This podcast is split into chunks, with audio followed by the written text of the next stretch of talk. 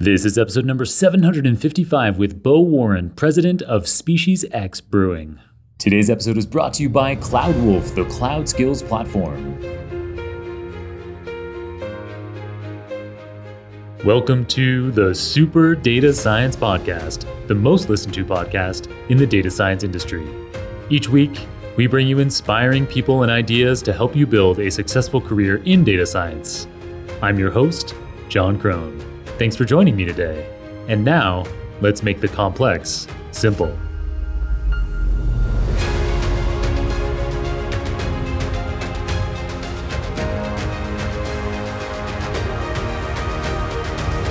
Welcome back to the Super Data Science Podcast. Today we've got a one of a kind episode for you in which we hear about how one of our listeners reached out to me to get my help with creating an innovative beer suggested by AI. That listener, Beau, is the head of brewing at Species X in Columbus, Ohio, where he's using machine learning to brew groundbreaking beer. He has a decade of previous experience working in brewing roles. He is a certified level 2 Cicerone, meaning certified beer expert. He studied microbiology at the Siebel Institute's Montreal campus, and he has a certificate in data analytics from Ohio State University. He was also a star college football player at Virginia Tech he was invited to play football professionally with the NFL's St. Louis Rams, but opted to focus on beer and AI instead. Today's episode will be of interest to anyone who loves beer or dreams of applying AI to their area of domain expertise, regardless of whether you're already an avid data scientist or an aspiring one. In this episode, Beau details how beer is brewed, how Beau moved from being a listener to this podcast to a collaborator with me on his AI beer project, how he wrangled years and years of brewing data to create a super valuable proprietary dataset for training machine learning models, how he leveraged his self taught ML skills to generate beer recipes humans wouldn't conjure up themselves. He talks about the specific Python libraries he used to train his ML models and select the beer recipe that's most likely to be a big hit with beer drinkers. And we uh, reveal uh, the name and the style of our first AI beer, as well as when and where you can try it yourself. All right, you ready for this delicious episode? Let's go.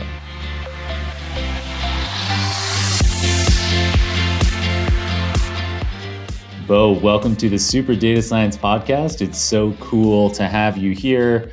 For people who are watching the YouTube version, they'll see me for the first time ever on the podcast I'm having a beer on air. And there's good reason to be doing that because you're a brewer. and tell us, tell the audience how we met, Beau. How did this all come about? So I was walking my dog. I remember that specifically. I'm trying to remember. I think it was in like 20, 2022. Maybe it was 2023. And I already had this idea to to really utilize AI and data analytics to create beer. Um, so I, I, already started on the project. Um, I was listening to episode. I forget the episode. I know you'll be able to help me out with this one. was it? It was. It was the episode about uh, beer. So it was episode with Zach Weinberg on like using ChatGPT for the layman's guide. So yeah, so I so then the context here is it was definitely it was early 2023. So that episode came out on January 20th, 2023. It's episode number 646. And in that episode, my friend Zach Weinberg, he's one of my oldest and dearest friends.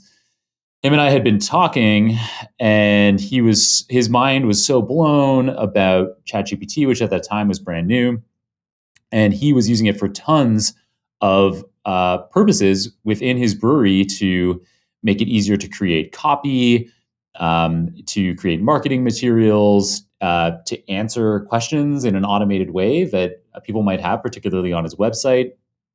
And so, yeah, he came on the show to do this episode. It was a Friday episode on ways that non programmers, lay people, I guess, could be taking advantage of AI tools like ChatGPT to automate things.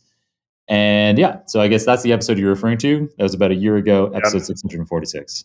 Yeah, so uh, I was listening to it. I was like, I'm literally doing that, like, because I know he mentioned like, you know, someone should get uh, right. all these feature columns together. right. You know what I mean? Yeah, I was like, right. I'm literally doing that right now. yeah. So He's like, he's like, here's an idea. Yeah, I think his idea. I think his idea in the episode, if I remember correctly, he said something like, because at that time GPT 3.5 was trained on everything on the internet. There's tons of brewers who just publish their recipes. So he was like, you could be using the knowledge embedded in this large language model in order to get recommendations on how to brew a recipe. I don't think it was as specific as what we're going to get to in later in this episode with like feature oh, okay, columns. gotcha. Um, but definitely, he talked about the idea of ways you could be using LLMs to generate beer recipe suggestions, if I'm remembering correctly. Yeah. No, I think you're right. Um, so, I mean, I was doing something similar, I guess. Uh, not literally that. Um, so I was like, man, I, I got to reach out to, to Jon. So remember, I hit you up on Twitter, crossing my fingers, and uh, you hit me up, and you're like, dude, let's chat. I was like, let's let's. So um, yeah, just kind of went from there and then one thing led to another and all of a sudden we're doing a collaboration beer together and uh i'll tell you what it's um i'm really excited how it's it's uh come out Yeah, we're going to do the big reveal later. So, to kind of give an overview, we yeah, we started working on this collaboration or we started talking about potentially collaborating a year ago. That picked up in the fall, the northern hemisphere fall of 2023 as you started to get uh, a new brewery together called Species X. I don't know if you if you want to tell us a little bit about uh, that because that's also people, even our audio only listeners, will be able to hear kind of the rich echo of this massive space that you're brewing in. And people watching the YouTube version can see this epic background behind you. Um, so yeah, do you want to tell us about spe- about- about Species X Brewing? yeah so uh species x um started out in i think it was 2021 at least the idea came around and the whole idea was this is before the pandemic started i had this idea. Uh, i listened to a lot of pod uh, scientific podcasts so one was about microbiology. They were um, talking about finding the next pathogen. How do we per, you know how do we prepare for the next pathogen? And That was before that would COVID. be that was before covid. And it, it- they called it pathogen X. So I was like, I would love to do that. Like, I would love to find the next great organism uh, or species in beer, and that's how I came up with Species X.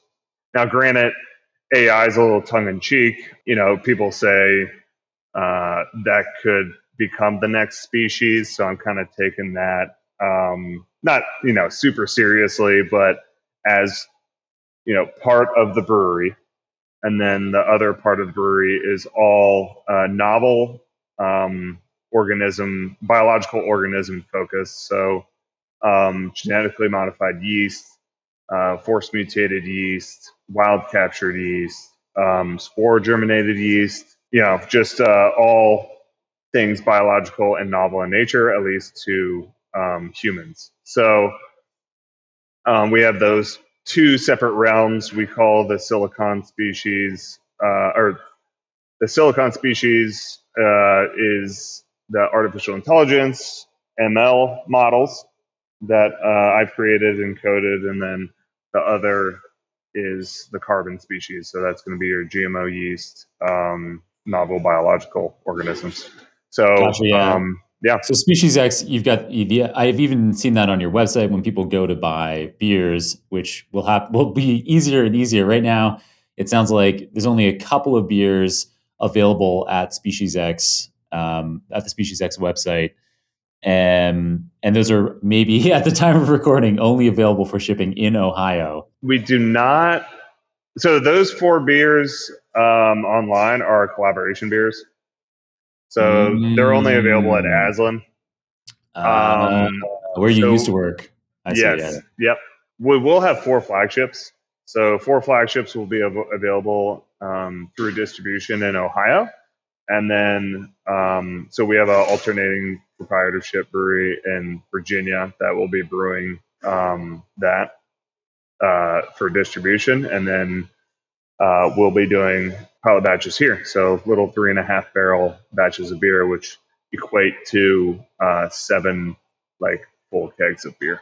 All right. So what you're saying is that at the time of recording, there aren't real Species X beers brewed at Species X that people can yet buy online, but it's going to be happening more and more as the brewery opens more and more. It's something that's just happening. So you've been kicking off the Species X brewery, and the the main thesis that you have as president and I guess head brewer of Species X. Yeah, head brewer. Um, trying to think of all the hats I'm going to be wearing in here. I'm the only production. Yeah, only production person pres- president. So I'm, you know, taking care of uh, costs and um, a lot, a lot of all, managing um, all of our uh, employees, um, looking at costs and P and Ls, uh, that sort right. of thing. Really exciting stuff. yeah, so, um, so the thesis there as president and manager and P&L head and production person, all these different hats that you're wearing at Species X, there's two main theses. One of them is that novel biological organisms like GMO yeast can produce interesting beers in a way that no existing yeast could or no other brewery could. And so you call those your like carbon species? Yeah, correct. Yep. And then you also have your silicon species, which is mostly what we're going to focus on in this episode, or eventually we'll get to focusing on quite a bit. Correct. And yep. so uh, you've written a ton of code. I have was worked. I've seen the code. I haven't worked on it myself. I haven't written any code, but I've reviewed some of your code and kind of had some ideas of of ways that you can make changes potentially to uh, data that you're including or um, ways that you could be processing or modeling the data. And so we're going to talk about all of that silicon stuff later in the episode. We're going to talk about how you have been using machine learning in the, those silicon species to create what could be some of the greatest beers ever. And we're even going to get to, I'm going to get to find out on air how our first beer is coming along. So we're going to get to that later in the episode. But first, let's talk about beer in general. So, you are a certified, literally certified beer expert. So, you're something called a Cicerone, which, so people who go to fancy restaurants, they may be aware of the job title sommelier, which is somebody who is a specialist in wine tasting. Um, and the equivalent in the beer world is a Cicerone. And I've only read about this in The Economist. so I don't know a huge amount about Cicerones, but I know that you are a level two Cicerone. So maybe you can tell us a bit about that. Um, and another big credential, other than your many years, you have about a decade of experience working in brewing, but you also studied microbiology at the Siebel Institute in Montreal. So tell us a bit about how somebody becomes as expert at beer as you and what these kinds of certifications like the Cicerone mean and why it would be useful to study microbiology as a brewer. Yeah, so um, obviously I, am obsessed with the art of brewing. In addition to the art of brewing, I'm absolutely obsessed with science. So a, a Cicerone, this was back before I stepped into full-time production mode. I worked at sales for um, several companies. One of these companies allowed us to study to be a Cicerone um, or the, through the Cicerone program. Uh, and we had a pretty intense two weeks um, studying that. Level one is certified beer server. So you can actually take that online fairly quickly. Um, it, it's still it's still very hard. Um, so you definitely need to study for it. Uh, level two is exponentially harder than that. So I, I believe from what I remember, it's about a five to six hour test. There's a tasting. A five to six hour test. Do you get to get a? Do you get? I hope I'm right break? about that. I'm trying to remember because it's so long ago. Um, you were drinking at the time. um, there was a sensory portion. Uh, which didn't take Oh, much really? time. Yeah, sensory. Okay, so then so level two is obviously in person. You kind of it kind of was Yeah. implied by you mentioning that level one could be done online, and then yeah, so if there's a sensory portion, then that must be done in person. Yep. Um, um, that's cool. and then uh, there's like a three-hour written portion. Uh, so maybe it's more like four to five hours. Um, It doesn't matter. We're getting the rough but idea. yeah. Anyways, yeah. So that was really hard. I found that there's some off flavors that I just do not have the right threshold for it. So it kept. I had to take the test twice um, because of the sensory portion. Oh, So, really? So you yeah. aced the written part, but the sensory part was hard. Data science and machine learning jobs increasingly demand cloud skills, with over 30% of job postings listing cloud skills as a requirement today, and that percentage set to continue growing. Thankfully, Kirill and Atle, who have taught machine learning to millions of students, have now launched CloudWolf to efficiently provide you with the essential cloud computing skills. With CloudWolf, commit just 30 minutes a day for 30 days and you can obtain your official AWS certification badge. Secure your career's future. Join now at cloudwolf.com slash SDS for a whopping 30% membership discount. Again, that's cloudwolf.com slash SDS to start your cloud journey today. And that's Yeah, that's correct. amazing because Yeah. you obviously you assuming that you did this certification relatively recently, you already would have had a decade of experience uh, professionally tasting beers. So that really says something about this taste. No, I uh, I probably had I was in the industry for probably three years by then. So this is Okay. like I said, this is a this is pretty far back ago. But I I just you know some people just don't have a really high threshold for things, and I I don't like one of the there was like one or two things that I just had struggled picking up. So, anyways, uh, and that so I got that, uh, which I was I was really excited about. Beyond level two, there's also advanced Cicerone, and then there's Master Cicerone. Advanced is also exponentially harder than level two.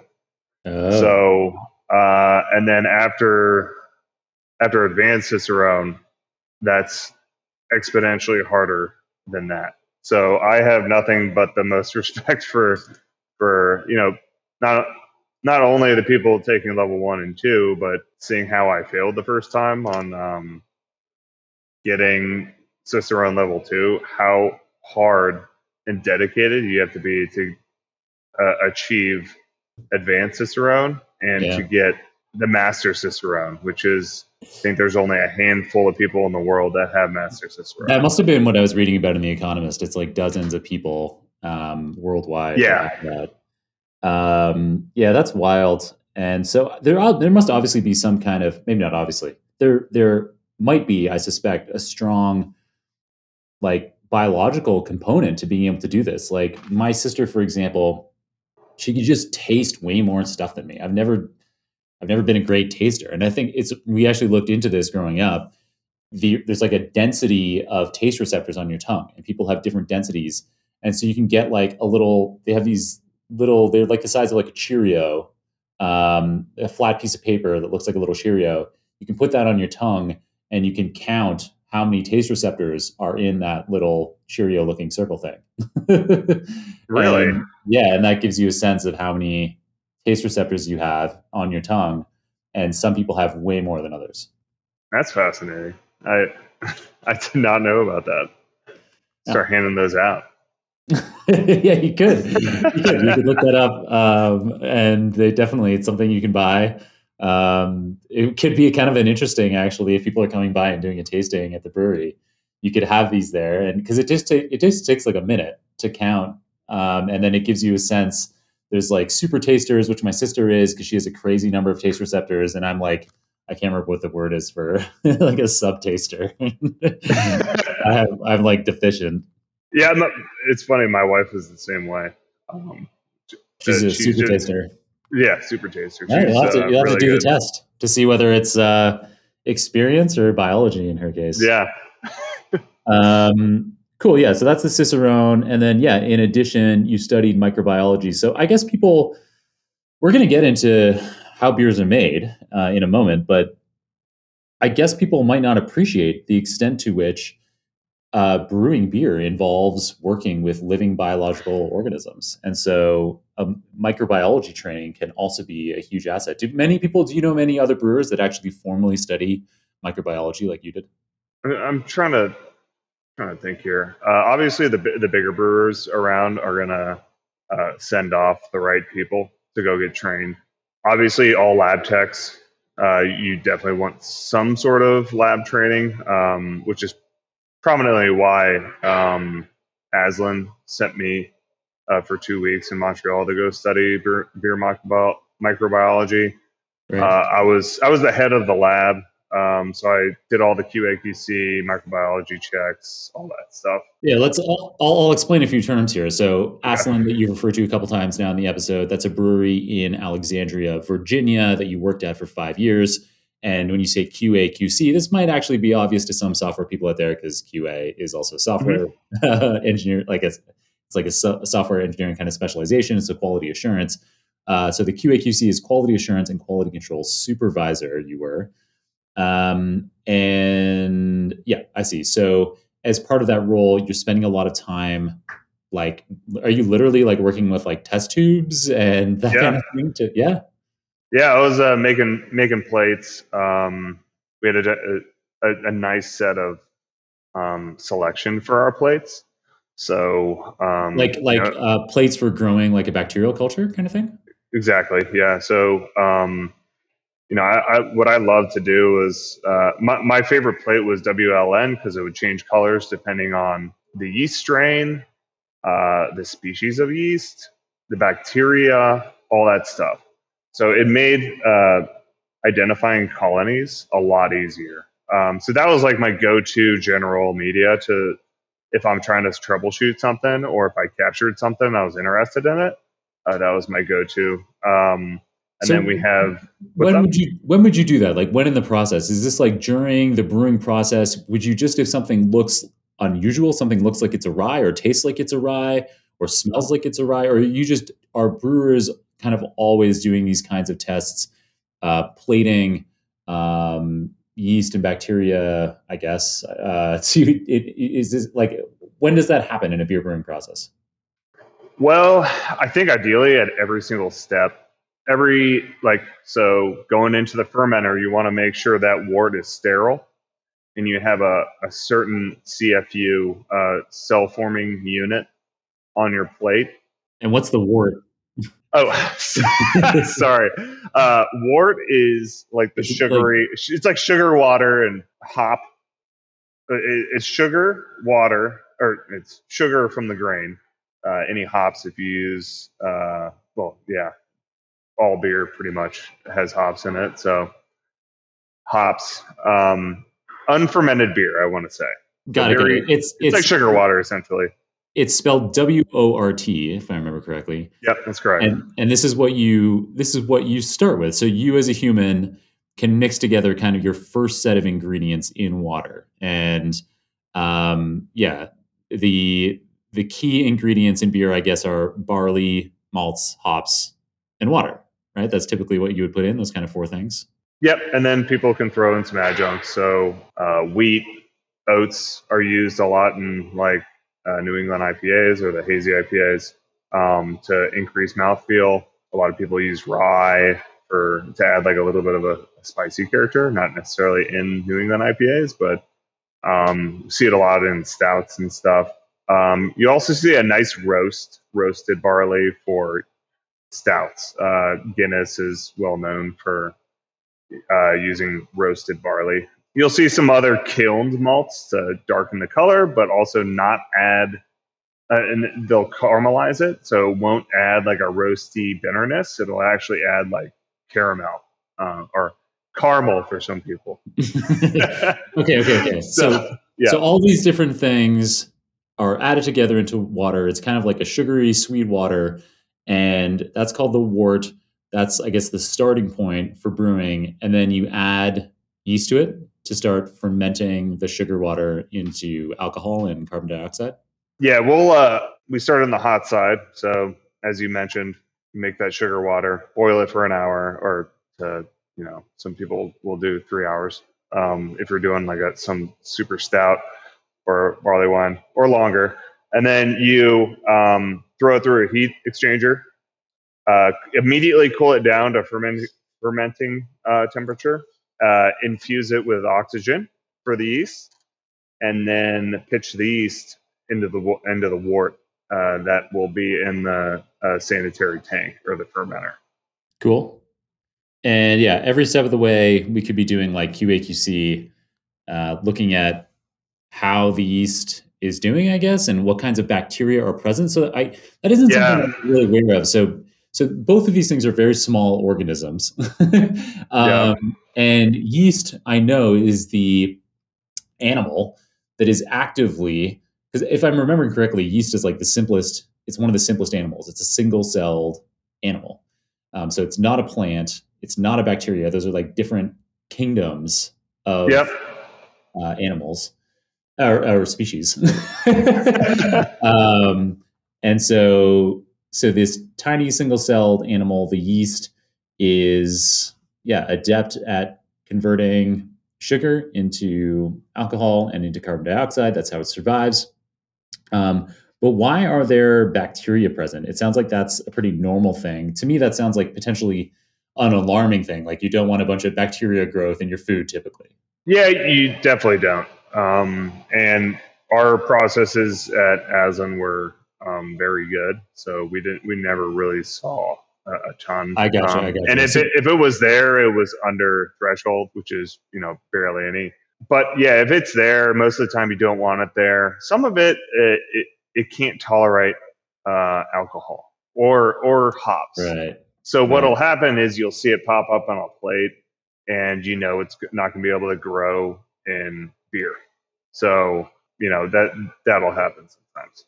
Gotcha, gotcha, um, gotcha. Now so like, that doesn't mean that like everything's perfect and dandy. You want to get rid of it, but um, there's a, there's other things like lactic acid producing bacteria that will sour your beer, and that is something that is like giant red flag, uh, such as pediococcus, which is super, super, super small cell compared to a yeast cell. So that stuff, as you can imagine, can just embed itself into everything in the brewing process.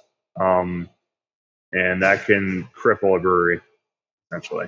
Wow, because it's just yeah. kind of it becomes like a pandemic, like a bacteria pandemic in the brewery. Yeah, and I mean, unless uh, like yeah, I mean, like most places, luckily have checks in place and they're able to detect it uh, and, and, narrow down uh, where it's coming from. But yeah, that's kind of you know, there's a lot of there's a lot of stuff going on in beer. Yeah, and like living stuff, and so sometimes things can get out of control. I guess so.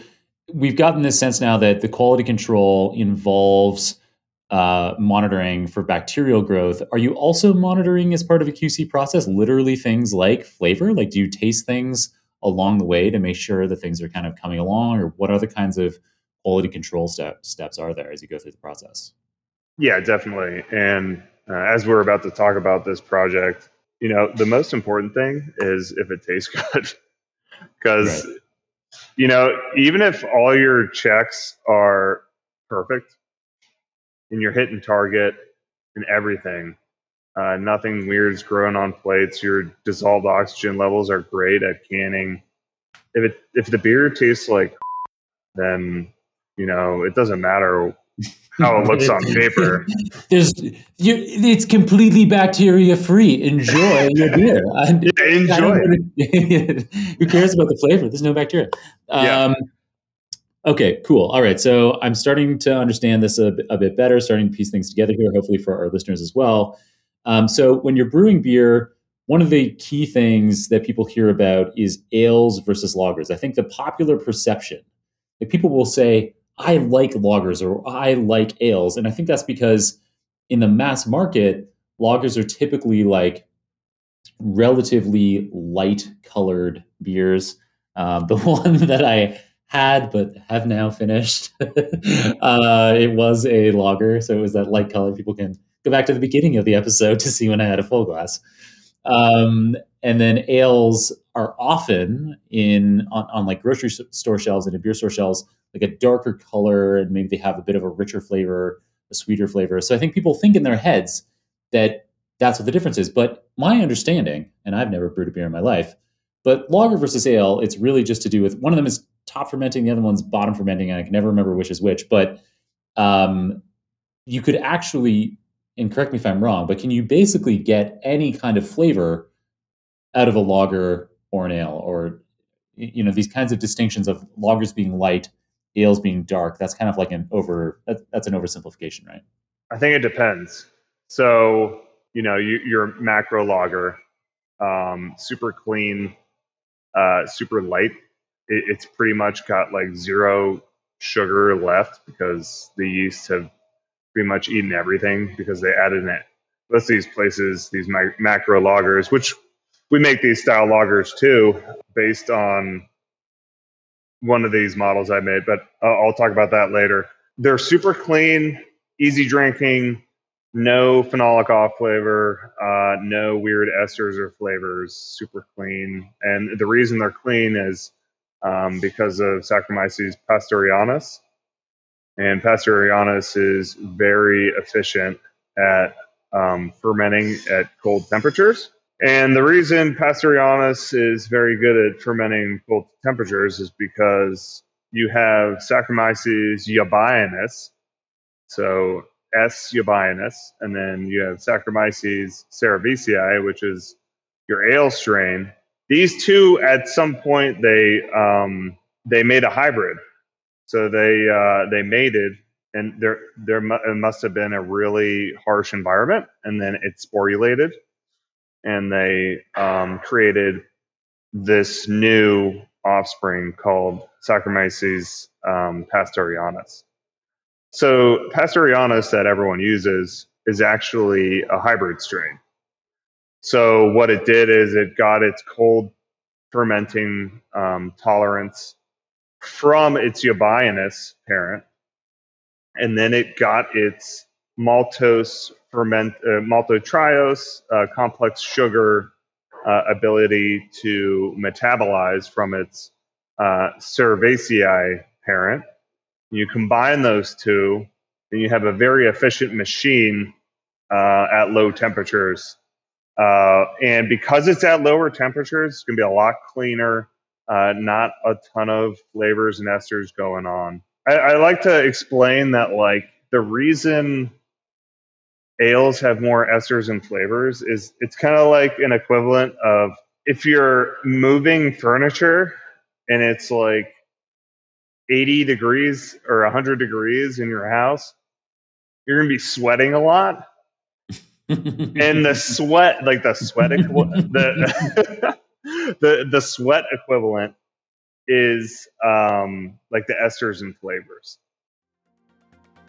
Eager to learn about large language models and generative AI but don't know where to start? Check out my comprehensive two hour training, which is available in its entirety on YouTube. Yep, that means not only is it totally free, but it's ad free as well. It's a pure educational resource.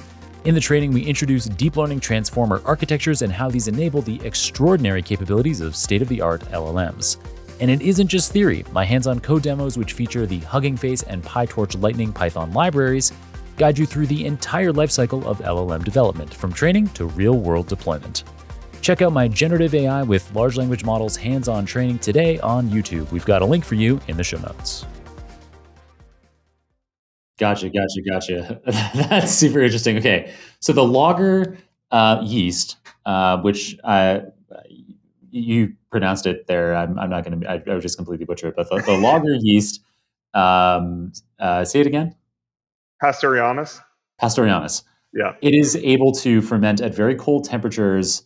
Uh, which using this analogy, this is actually that's going to help me now remember uh, that it's a really clean favorite because it's like you're so using Fahrenheit, um, which half of our listeners are in the U.S., so that'll make sense to to half of our listeners. Uh, at in Fahrenheit temperatures, when it's uh, like 40 degrees, 50 degrees, it's a pretty cool day. Um, that's about uh, five degrees or 10 degrees Celsius. And at those kinds of temperatures, if you were to do a bunch of moving, uh, moving furniture around from one apartment to another or whatever, you wouldn't get very sweaty.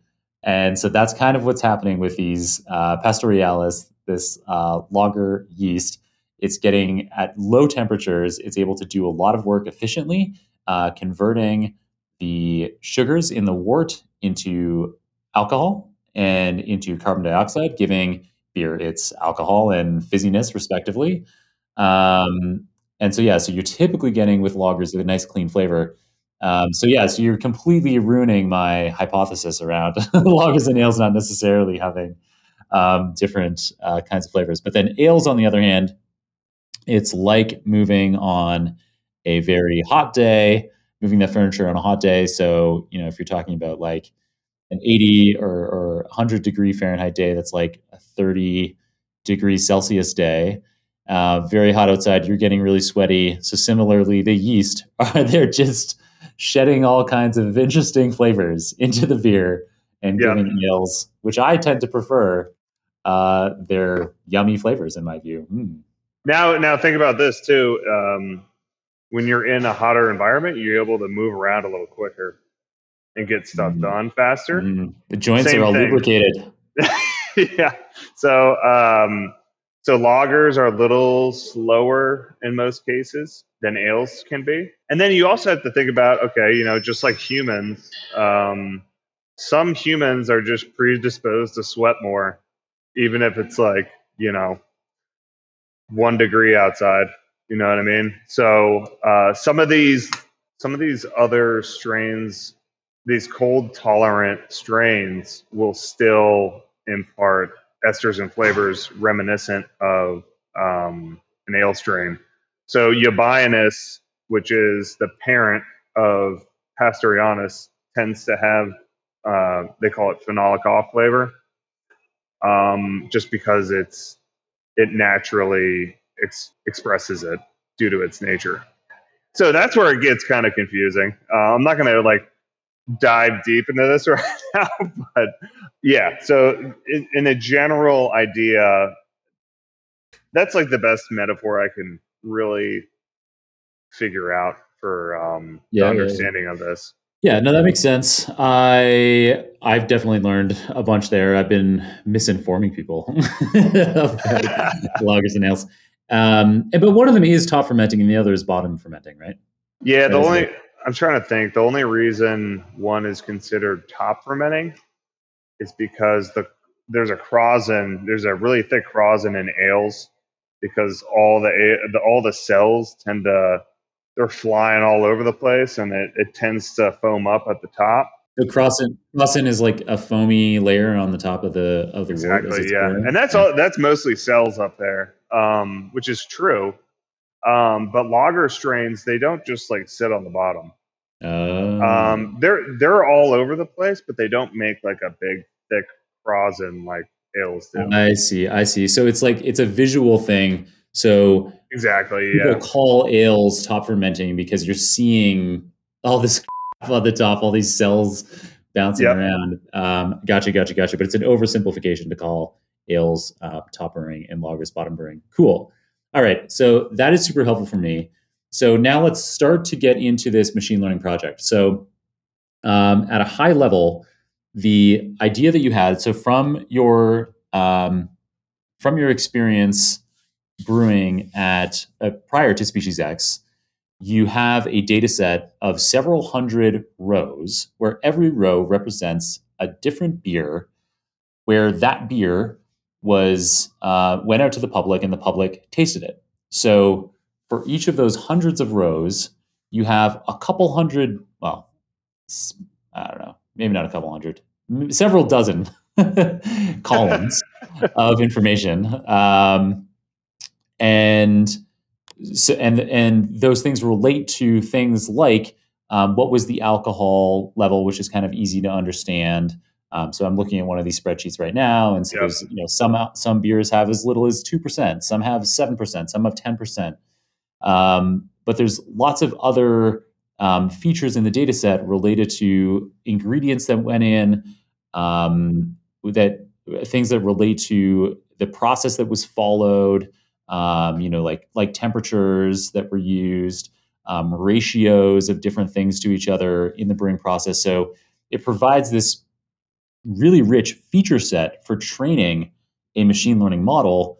And then, Beau, the really brilliant insight that you had was taking all of these features, which is already a rich proprietary data set. And the way that it's so well organized is mind blowing to me. It must have like a huge amount of work went into organize organizing all these inputs into a machine learning model.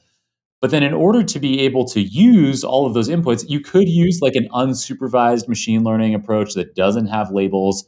And you could kind of like end up doing an exploratory analysis that would um, group related kinds of beers together based on these feature sets. But ideally, for brewing the most delicious beer possible, which is probably what a brewer is typically trying to do, it'd be great to have a label as to how delicious this beer is.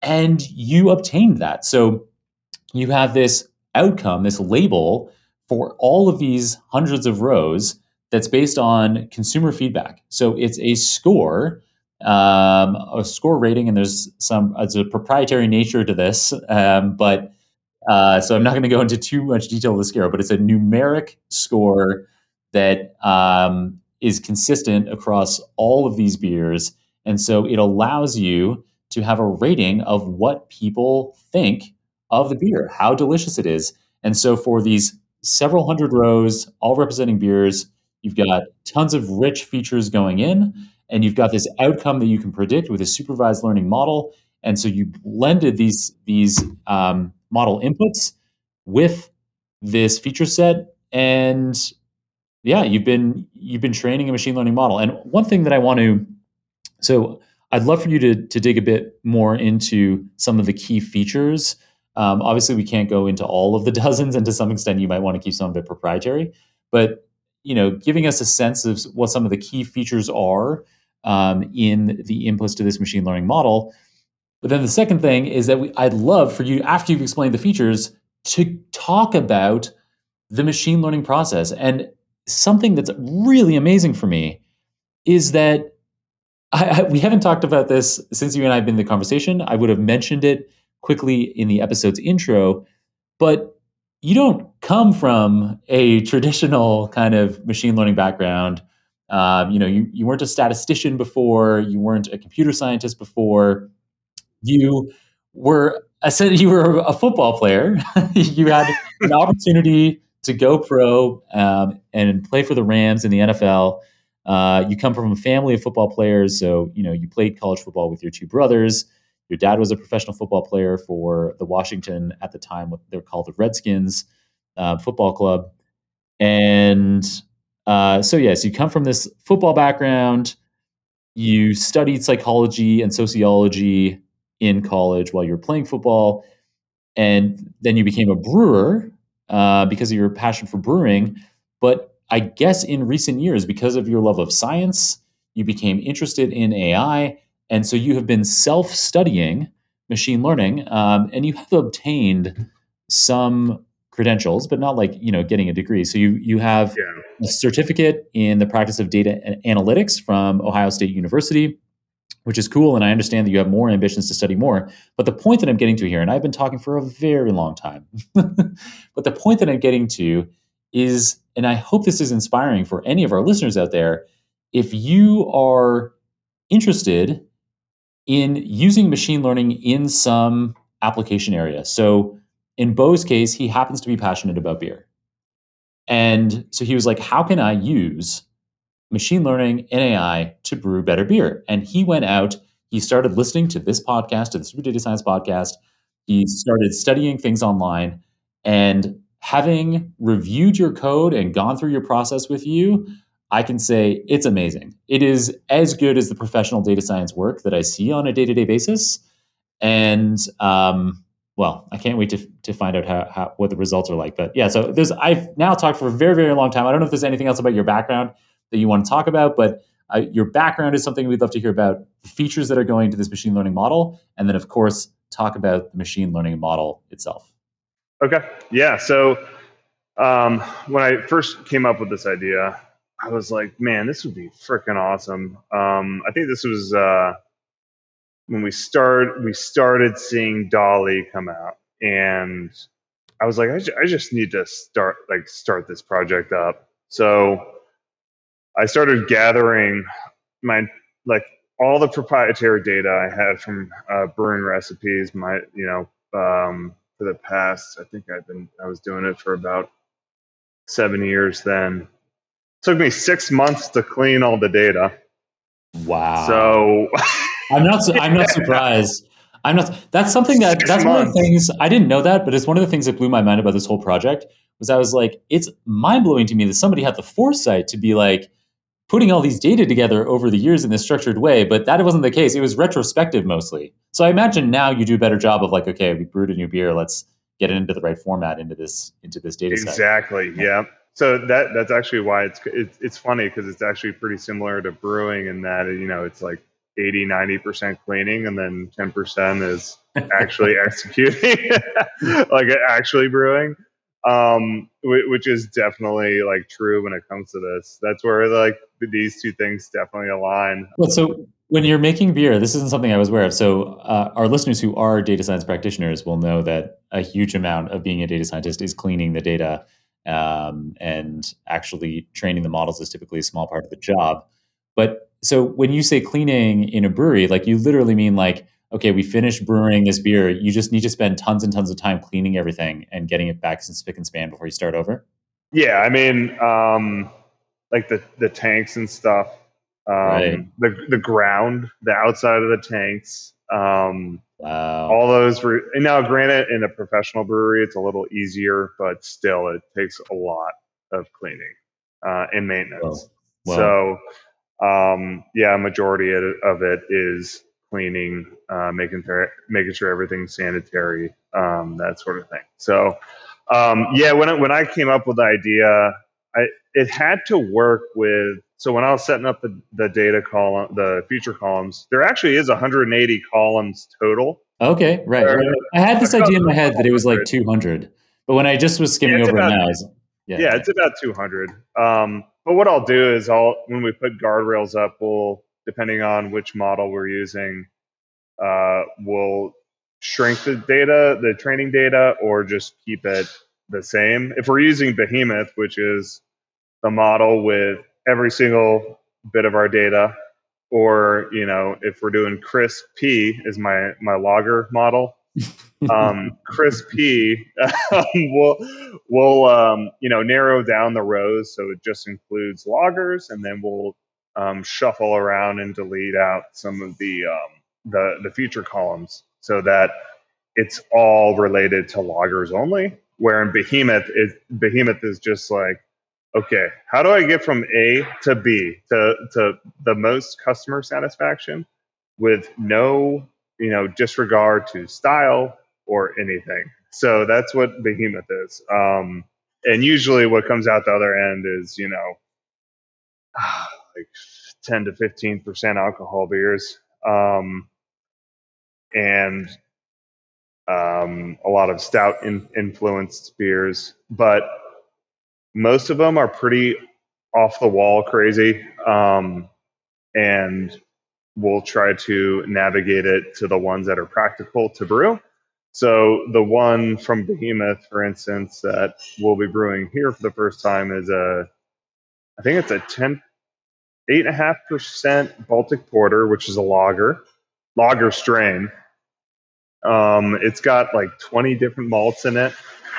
Um, there's like dashes of certain malts, which I find fascinating. There's like lactose, marshmallows, vanilla, three different types of fruit. Um, it's got a big whirlpool charge, actually just a, a little a normal like whirlpool charge of hops, which is really fascinating. What what, is, what does that mean? Whirlpool charge. Everything else kind of made sense to me, but uh, the whirlpool charge is just like a, a, uh, a dosing of hops in the whirlpool stage of the beer. So yeah, and what's that? We'll um, so we'll hook it up in the kettle and we'll circle it after it's done boiling. And at that point, you can actually cool the, the wort down so we'll cool it down to, to a certain temperature and then add hops if we need to. Usually, whirlpool charges happen for IPAs only. Um, so this is why it was fascinating to me that like a model like Behemoth throws a completely novel way of brewing uh, a Baltic Porter, especially uh, at me to brew. and this is where I think like this is like really novel stuff. Like this, some of these styles are they're not anything I've ever seen before. And as a a domain expert, I guess you could call me, just from brewing for you know several years or seven, eight years now. Um, I can look at a recipe that it generates and be like, wow, this actually this is doable, and it sounds pretty nuts, but I want to brew it and see how how it goes. So so there's that generative. I don't know I would call it a generative AI, but it's definitely supervised. yeah, it's, definitely it's, supervised yeah, machine so, learning. Yeah, it's uh, typically we would reserve generative AI for something that's like generating uh, like like tokens, like natural language or code or something. Uh, it's gotcha. typically what that means, but it is generative in the in a broader sense, in the sense of it is actually it's helping you generate uh, new beer recipes. And I mean, and that is that's a key part of your machine learning process here is that you uh, you have a simulation stage. Yep.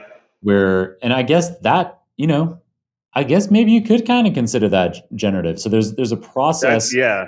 in your algorithm where um, you'll generate say ten thousand or a multiple of ten thousand um, random rows that are um, permutations of all of the relevant features. So you know, I guess for Behemoth you have um, all all 180 features going to the model, and so your simulation stage is uh, is is creating 10,000 or more um, random permutations. But another really clever thing you did, and this leverages your domain expertise, is you set reasonable boundaries on those simulations. So mm-hmm.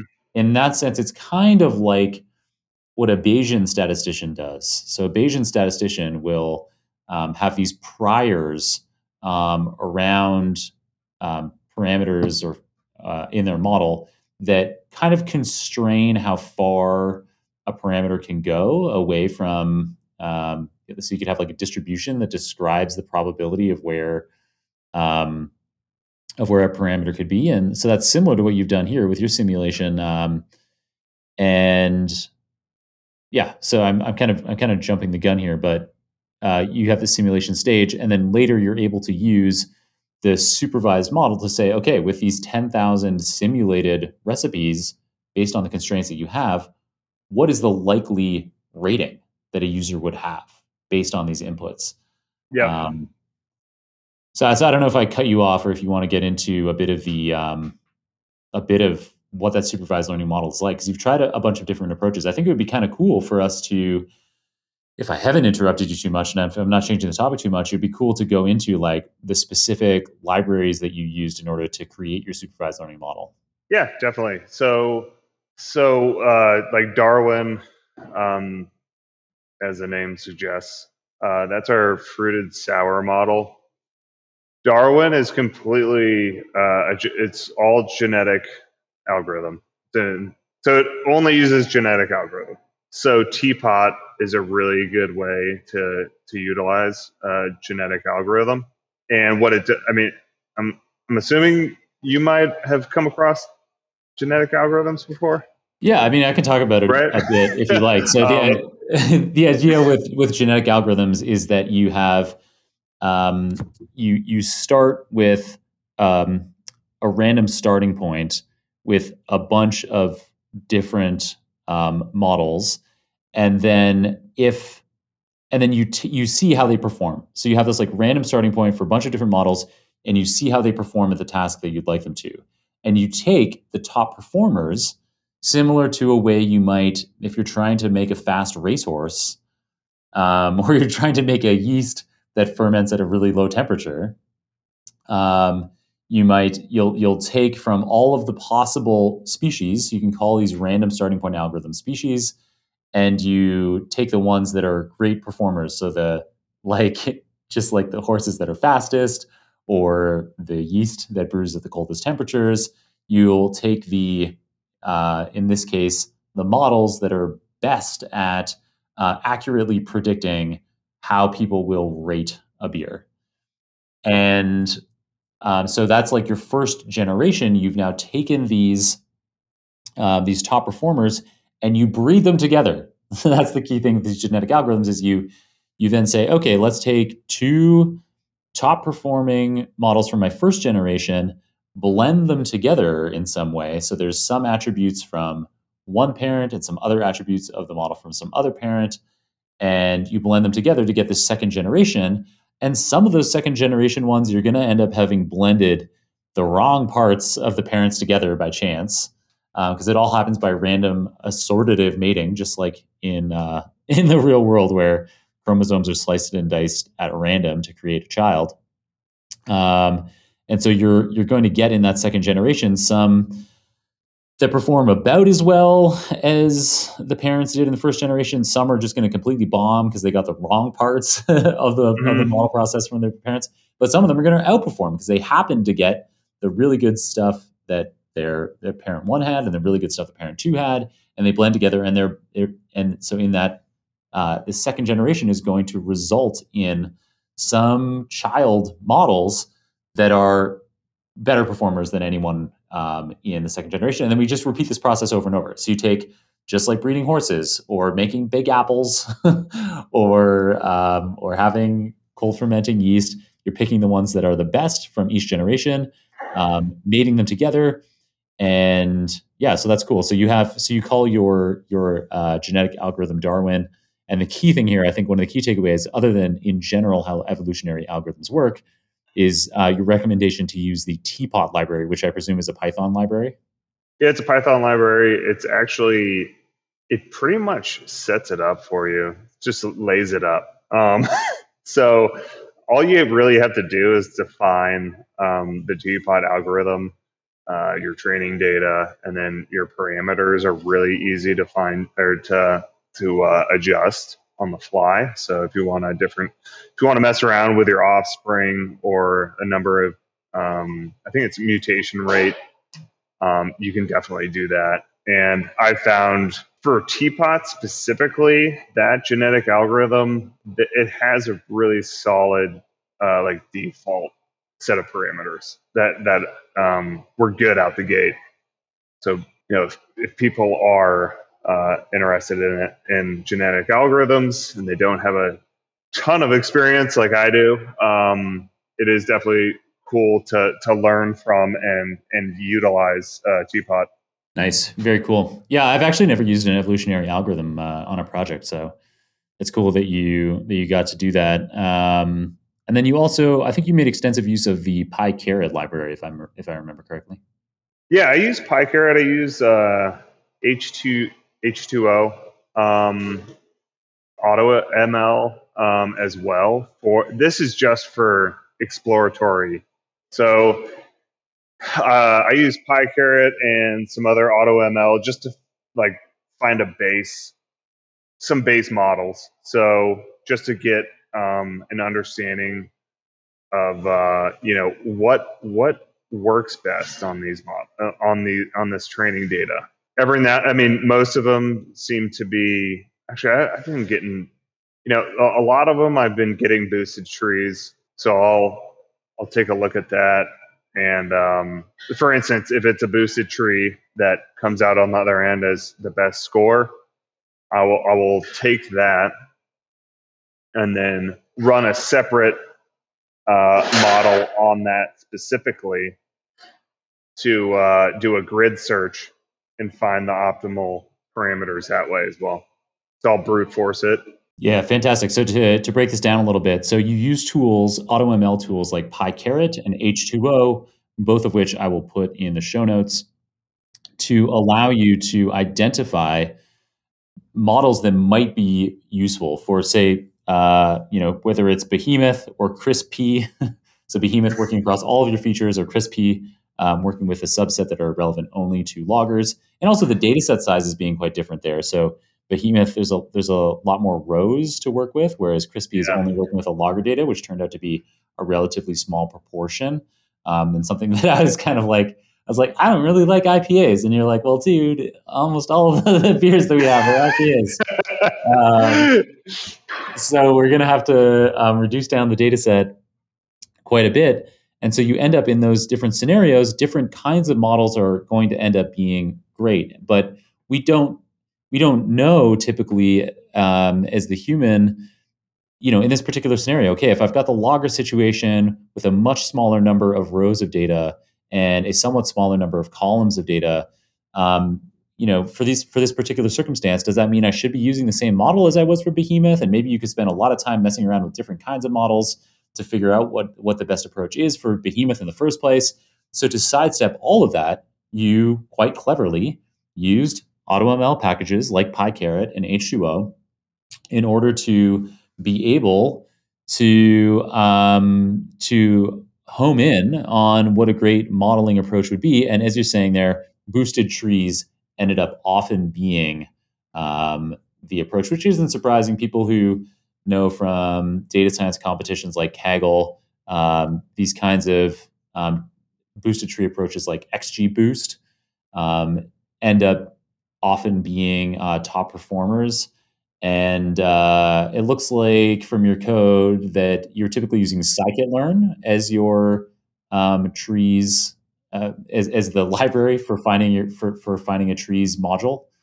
Yeah, yeah, um, definitely use scikit-learn quite a bit.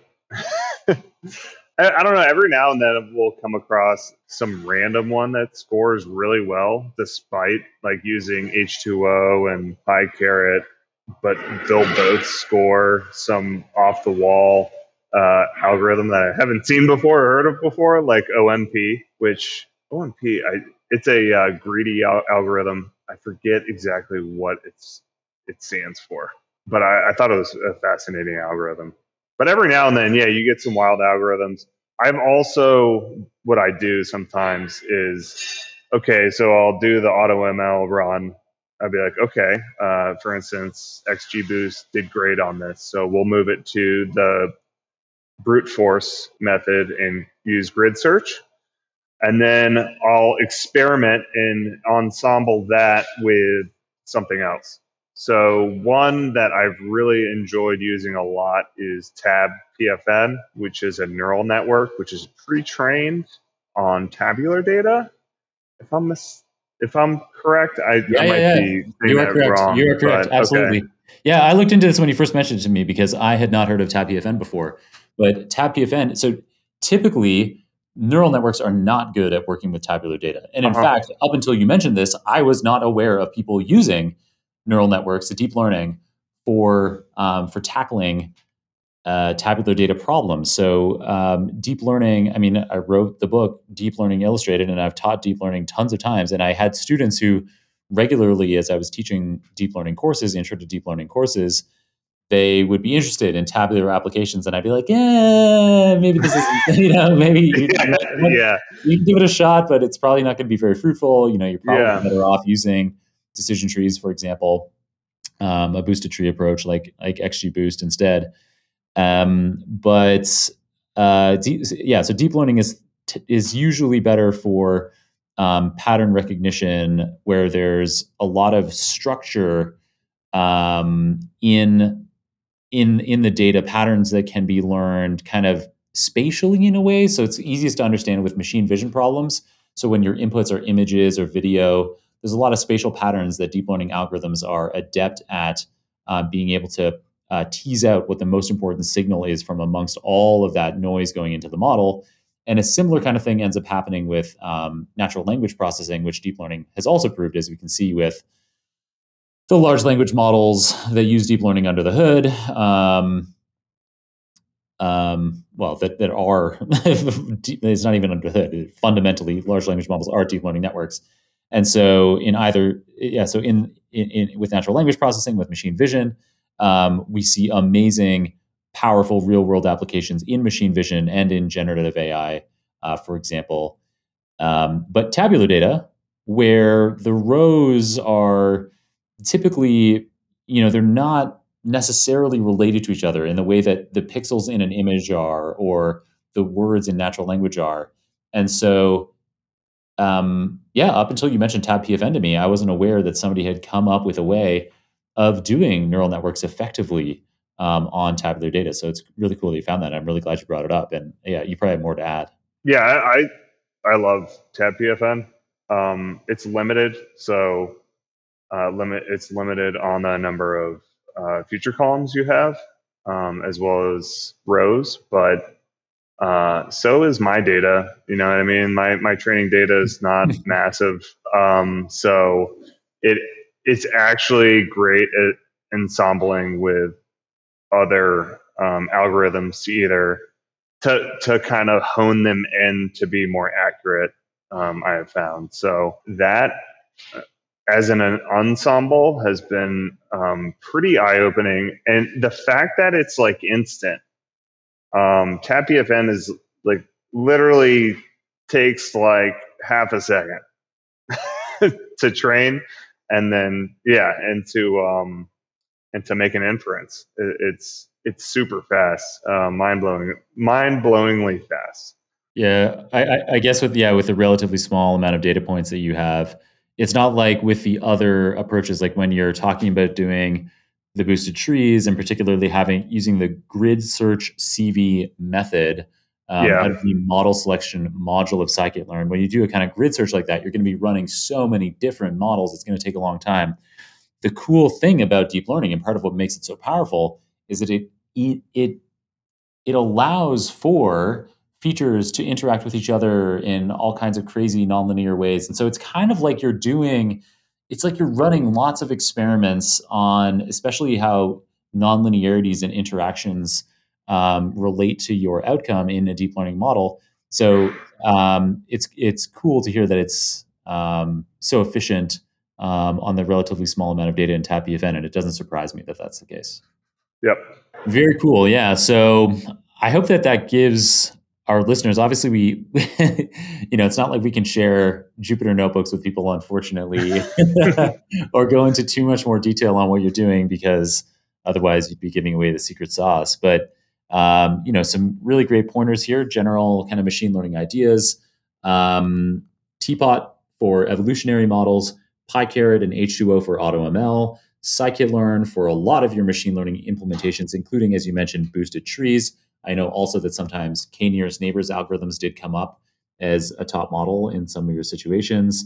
And TabPFN, super cool recommendation for um, fitting deep learning models to tabular data. So I'll be sure to include links to all of those Python software libraries in the show notes, and all of them are open source. Um, so you know you can pick them up right today and and start playing around with them. So another one is called Lazy Predict. It's a it's an amazing uh, Python library, and this goes along the same toolage of uh, PyCaret and H2O in order to find like a a base alg- high scoring base algorithm to work with, um, and it'll list them out and uh, show you the top scores. And usually, what I'll do is I'll I'll run you know two or three um, of these auto ML algorithm search utilities and or, or libraries, and I'll usually run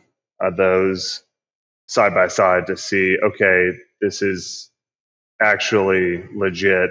Um, I should be doing you know XGBoost or I should be doing ADA or linear regression, even though I've never haven't seen linear regression pop up ever, but um, who knows? Um, so, anyways, very cool. And so, yeah, so in some of our, so you and I have had a few meetings, and so we were like, okay, let's let's brew. Um, you know, like I, I agreed to help out and uh, you know give you a bit of feedback on what you've been doing. The the great uh, impressive work you've been doing um, on your data collection and your modeling. And so we were like, okay, so we're going to have this collaboration beer. And as I already mentioned, I was like, I don't really like IPAs typically, so let's remove them from the data. And so you've been working on a lager. Um, so we reduced the data down to uh, just the lagers that were in the data set, and you trained uh, so you use these AutoML processes to identify crisp p, your uh, your lager only model, uh, supervised learning model for predicting um, how people would probably taste um, one of your tens of thousands of simulated uh, recipes. And um, yeah, so how's that? how's that coming along? Where are you at the time of recording? Where is is the beer? And I guess I guess we can tell people the name of the beer. yeah, I, I, think so. Um, so I tasted this beer yesterday for the first time, and out of all the lagers I've ever made, it it's up there. It, it might be the best, like the best lager wow, I've ever made. That's unreal! wow, that's so. I'm so happy to hear it. I was like, I was worried that we'd get on air um, do all this rigmarole, and then you'd be like, "Oh, we got to go back to the drawing board. Um, we should have been using K nearest neighbors instead of boosted trees after all. Why did I ensemble tab PFN? Um, because because yeah, because you let's we can talk about this in a bit more detail when uh, when you and I were looking over the results um, that came out of your proprietary um, supervised learning process. Um, so you had these tens of thousands of rows simulated using the, the, the parameter constraints that you had on inputs. Mm-hmm. And then you you had your CRISP P supervised learning model go over all of those 10,000 simulated rows and predict what people would rate. One of those came out by some margin at the very top, and that's this beer that you've been brewing. But there were some things about the features in it that, as I was I was you know, to me, it doesn't mean anything. When I'm looking at the inputs into your model, like most of them don't make any sense to me. I'm like, okay, I get like the alcohol content. like that one makes sense to me. And I can kind of like, I, through going over your, your sheet a few times, like I've learned, okay, like these are, these are the hops and like this is the massive hops and this is, but like that doesn't mean anything to me. Like I can't infer how that could possibly relate to the way that a beer tastes. But so as you were reviewing, this lager that came out number one um, by far in terms of how consumers are predicted to rate it. Um, you saw some unusual things. Your eyes kind of lit up. What are those kinds of things that you saw? Well, the, the main thing was Maris Otter, it, it called for, um, which is really fascinating because uh, a majority of uh, lagers do not use Maris Otter. That's mostly bound to stouts and pale ales and IPAs. Um, so I thought that was really interesting. Um, not too crazy, but I, I, thought that was fascinating. Uh, there was a really, again, um, a really large hop addition and uh, large for a, a lager, um, a large hop addition in the whirlpool. Not a ton of hops in the in the kettle, and um, no dry hopping. And in addition to that, there was also it called for it called for sugar as well, um, a very certain type of sugar, which was called uh, it's a D45 candy syrup. So we threw that in as well. Um, and I, I forget what else. Um, I'll have to take a look at that later. But um, I think there there was other there's different types of malt in there nothing too crazy, but I think there was I think there was wheat in there as well. So, anyways, as I'm brewing this and throwing candy syrup in it and doing the weird whirlpool charge, I was like, this is so bizarre, but in a really cool way. I feel like there's like an alien telling me what to do.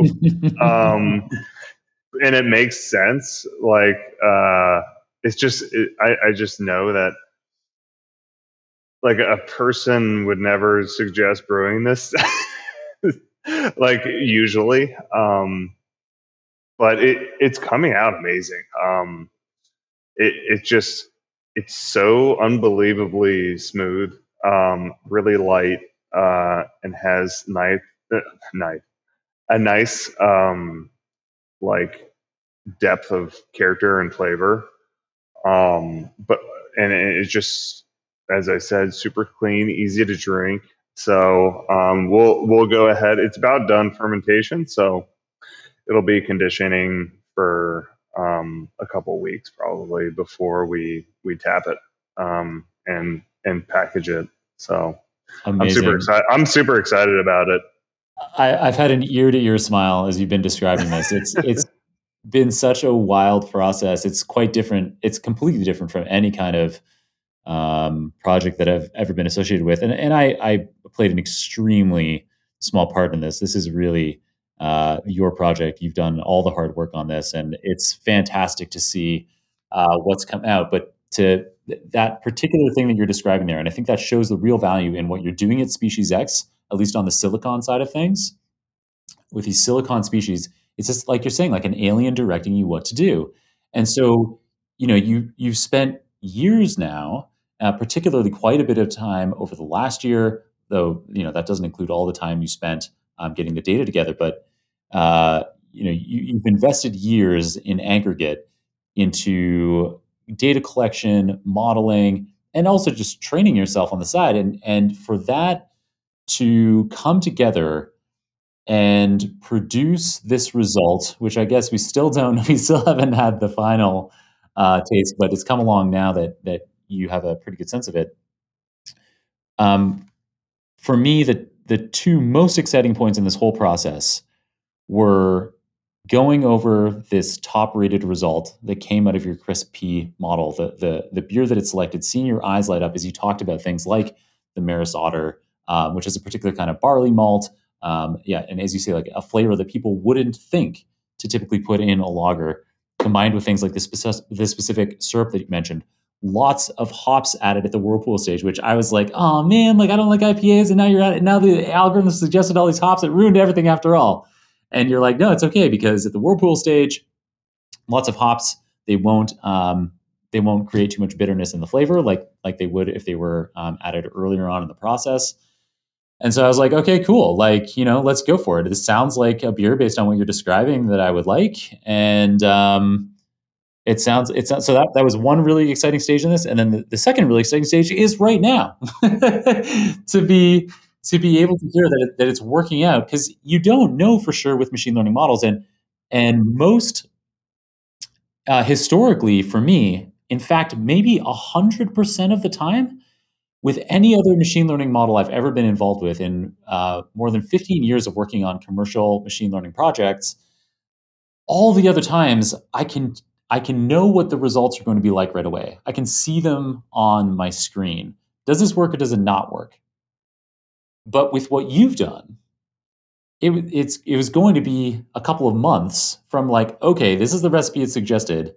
It's like a marionette to Beau, like an alien telling you what to do as you go through um, creating this beer, and you don't really know how it's going to turn out until the end. And so, for it to be seeming like it's going to work out is super exciting. Um, and so it's uh, it sounds like February 8th in Columbus, Ohio at the Species X Brewery. If if we have listeners in Columbus, Ohio, actually, I do know that we have some Columbus, Ohio listeners, and I'll be reaching out to friends that I have in the city, um, and some friends may even come from far and wide uh, of mine to come on February 8th and try out this Maris Otter Lager that uh, your Chris P algorithm has suggested. Can we tell people the expected name of the? Oh breed? yeah, it's uh, it's called Kronenbourg.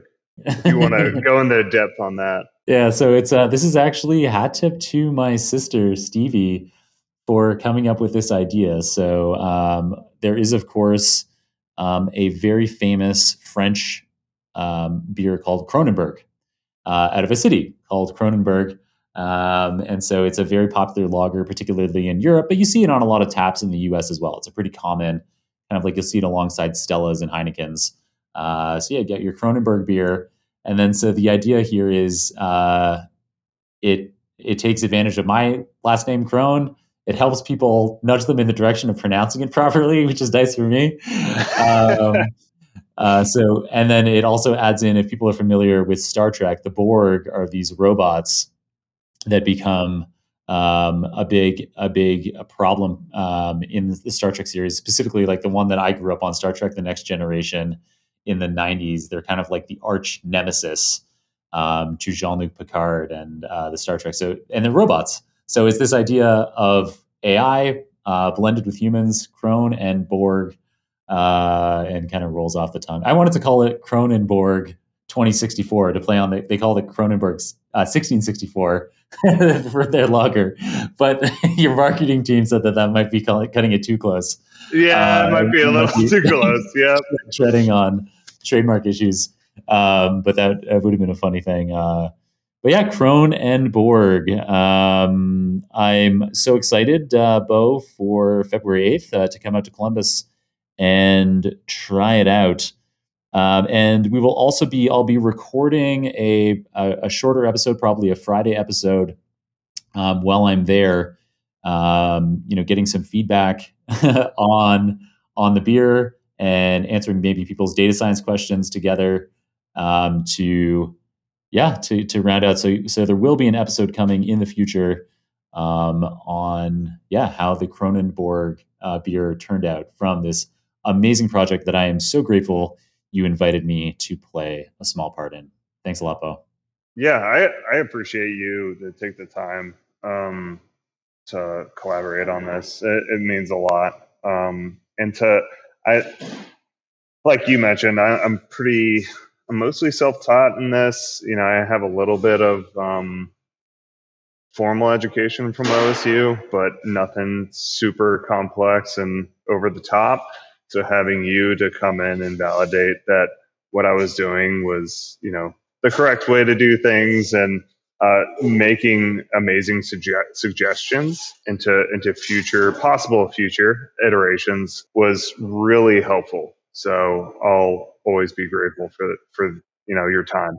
Yeah, my pleasure, and I'm definitely down for more of these. It's very exciting for me. It's, uh, I mean, I'm passionate about beer. I love it very much. Uh, it's Uh, there are a few things I like more in life than beer. It's a funny thing, like people will be like getting really fancy bottles of wine or whatever at dinner, and I'm like, like just pour me like a little taste because you're wasting that expensive wine on me. Just get me a beer. um, now that said, I am I can be a bit of a beer snob, um, but um, yeah, uh, super super honored to be to be part of this, Beau, and I'm glad that it seems to be working out so far. Um, I was, you know, up until today, I didn't know how this was actually going to turn out potentially in terms of flavor. We still don't know for sure, but I was, I, I was just like, you know, I didn't want to, I didn't want to get my hopes up. Um, I knew that there was a chance. You know, this is an experiment, and so I guess I still know that there's there's a chance that it, that it could fall down. But I was, but it seems like things are coming together, and so I've been kind of like holding my breath uh, to find this out. So it's a really exciting day for me. I'm going to be, I'm going to be over the moon for a while for sure. Um, one last final thing before we start wrapping up this episode, because you had an interesting insight to, for me before we started recording, and it shows how far, how deep you get in the weeds um, on anything that you're thinking about. Is you had an interesting parallel between uh, we talked about how when you were a college football player, you were also studying um, psychology and sociology at Virginia Tech. Um, and you made an interesting parallel before we started recording to the large language models like GPT-4 that we have today? Yeah, so um, this actually relates back to the the project that we're doing here too. I, have been using an agent, uh, open, open source code um, that will go out and do research um, utilizing Claude or GPT-4 or um, you know one one of the big ones. That's a that's an open source agent. Yeah, it's um, Baby AGI. Baby AGI, yeah. So that's a good example. It's a it's a iterate. It's like riffed off of it. So it's not exactly Baby AGI. It's my own um, repository that we use here in house at Species, Species oh, X. Oh, cool. But um, I can't like open source it just because uh, there's a lot of proprietary information inside of that repository. So um, yeah, it's definitely a riff off of that. Um, there's a lot of, in, in, addition to changes on the actual Baby AGI code, there's also um, a lot of prompt engineering. And um, I can't, I still can't believe I'm saying the word prompt, prompt engineering, but uh, it's definitely a thing now. it's just crazy to me. So there, there's uh, so what the goal of the agent is to go out. It, it's given a goal. It goes out, uh, does research on the top beers, and then it'll create a brand new recipe, and then it will go ingredient by ingredient, improving the recipe um, at each stage. So it'll keep going until you just tell it to stop. But yeah, we, and then in addition to that, it'll explain, it'll tell me its name. And then it also prompts me with an image of itself to put into a uh, image generator. so, um, so going off that, that's you'll see on the website it says various agents. That's what um, we're talking about there. Um, we'll eventually. I, I, have to figure out how I'm going to release one of those agent peers, but um, in there you can see um, even in the Baby AGI um, repository code, uh, it'll say you know temperature, and you can mess with the temperature in there. I've noticed when you up the temperature of the model, it tends to do some pretty crazy stuff. Yeah, and so, and so to so to so to dig into this, this is um, when you have a large language model. There's a key hyperparameter, so a key um, attribute that you can adjust called temperature. And uh, I guess it actually, in a way, we can bring this analogy back to your sweaty, sweaty yeast thing, uh, because oh yeah, it's kind of like you know when you have cold water uh, that you're that you're brewing in the reactions are slower, more predictable. Uh, and when you're doing the reactions like you might with an ale um, in a warmer temperature, the action proceeds more quickly, but it's more sporadic. Um, and uh, yeah, so it's kind of it's similar with temperature as well. So actually, if you if you turn the temperature on a large language model all the way down to zero, you will end up with um, a totally um, uh, a totally unstochastic model uh, determine it'll be a deterministic model where every time you run it, you'll get the exact same output. So it's just predicting the most likely uh, generative sequence, whether that's um, an image or text or code or whatever you have your generative AI model doing, whatever you have your large language model doing. Um, it is you turn the temperature up, um, it will it will have more random outputs. Uh, so it will explore, you know, you, so you'd end up with more creative images um, or more creative, more random stories. And yeah, so that relates Beau too. Yeah. So when I was when I was studying psychology, um, you know, you, you talk about how as a person gets more when their schizophrenia really starts to develop, um, you can actually see this in artists too um, that are developing schizophrenia you know, at first their drawings will be very, you know, they'll look like very realistic or like photorealistic in some cases. They look normal essentially. Um, but as the schizophrenia develops, uh, you'll see like a lot more colors and more like s- subjective shapes and stuff, more abstract, until eventually it's completely unrecognizable and it's just all colors on a piece of paper and no shapes, no nothing. So, like one example I saw was a person was drawing a cat, and they were really good at drawing cats, and then eventually, like the cat forms start to go away until it's just like blobs of color. And going back to the LLM reference, um, I noticed when I up the temperature on it, um, it it would like talk to itself. So it'd be like, it would have conversations with itself and none of it made any sense like a word word salad is what people call it so it would just like you know chirp off and start making absolutely no sense whatsoever i was like gosh this reminds me of like schizophrenia like um it's just like strikingly similar to like the development of schizophrenia. If you have a temperature on zero, like you were saying, um, very proper, you know what I mean? Um, very, um, you know, will not, you know, do anything too crazy. But as you up the temperature, that cat, as a, you know, referencing back to the cat drawing, the cat drawings just got crazier and crazier and crazier till it's unrecognizable and makes no sense. Yeah, so it's an interesting uh, analogy. Um, and yeah, I mean, at, at a surface level, we're certainly not psychiatrists or experts um, in in schizophrenia in any way. But uh, from the abnormal psychology courses that I took as an undergrad studying neuroscience, I I can see the parallels that you're making, and, and it's an interesting and maybe it's it's an interesting parallel. And um, I wonder if somehow there is something useful there for uh, schizophrenia researchers. I don't know. There may or may not be. Might not. I, I like the way that we have animal models of diseases. Um, so you know, we'll use mice uh, in particular, or sometimes rats, as um, animal models of different um, diseases, including uh, psychiatric diseases.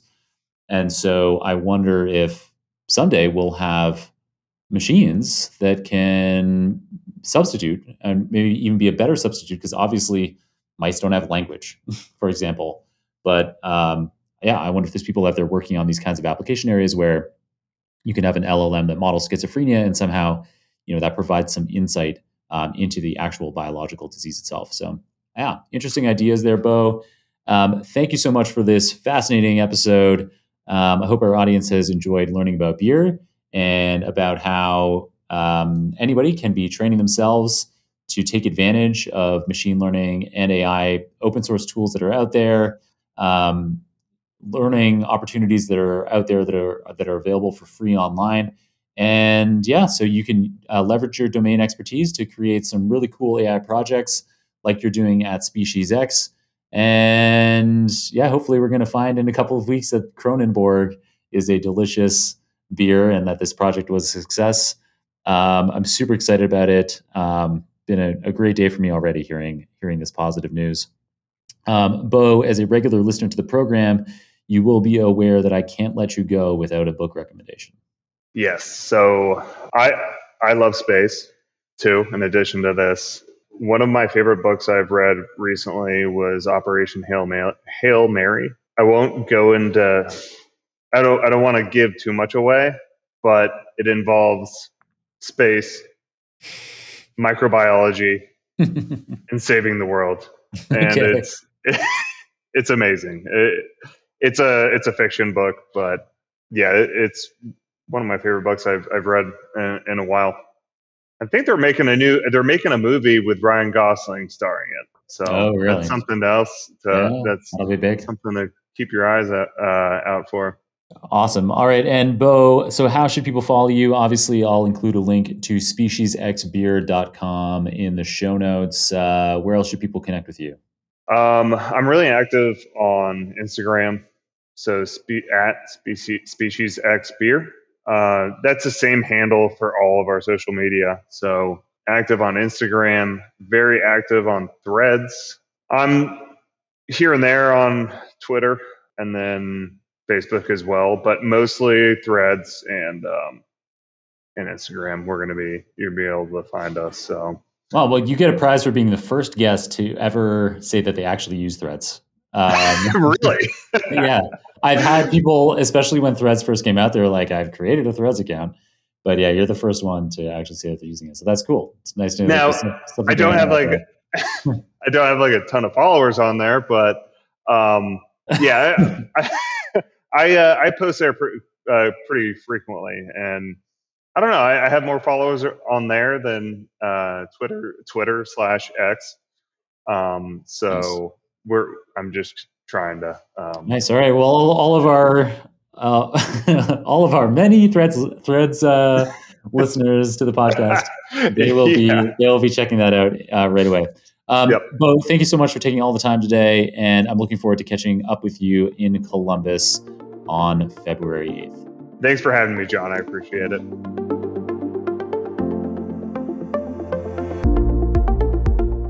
Well, I'm super, super excited to try the Kronenbourg Maris Otter Lager in a few days. Wow. Unreal to hear that Beau's AI beer project is likely to work out on the very first attempt. In today's episode, Beau filled us in on how sweaty ales have more flavor and efficiency than cleaner fermenting lagers, how he painstakingly curated nearly 200 feature columns for 300 beers over six months, how he used the PyCaret, H2O, and LazyPredict AutoML libraries, as well as the TPOT genetic programming library in Python for homing in on great models for his beer rating predictors, how he used scikit-learn extensively throughout his work, particularly the grid search CV method for finding optimal model hyperparameters, how he ensembled more traditional ML models like boosted trees with TabPFN deep learning models to get even better results, and how you can join us in person at Species X Brewing in Columbus, Ohio on Friday to taste the resulting Kronenbourg beer that emerged from these years of um, AI R&D effort from Beau. As always, you can get all the show notes, including the transcript for this episode, the video recording, any materials mentioned on the show, the URLs for Beau's social media profiles, as well as my own, at superdatascience.com slash 755. Thanks to my colleagues at Nebula for supporting me while I create content like this Super Data Science episode for you. And thanks, of course, to Ivana, Mario, Natalie, Serge, Sylvia, Zara, and Kirill on the Super Data Science team for producing another delicious episode for us today. For enabling that super team to create this free podcast for you. We are, of course, so deeply grateful to our sponsors. You can support this show by checking out our sponsors' links, which you can find in the show notes. And if you yourself are interested in sponsoring an episode, you can get the details on how by making your way to jonkrohn.com slash podcast. Otherwise, please do share, please review, please subscribe, and all those good things that help us get the word out there about the show. But most importantly, just keep on tuning in. I'm so grateful to have you listening, and I hope I can continue to make episodes you love for years and years to come. Until next time, keep on rocking it out there, and I'm looking forward to enjoying another round of the Super Data Science Podcast with you very soon.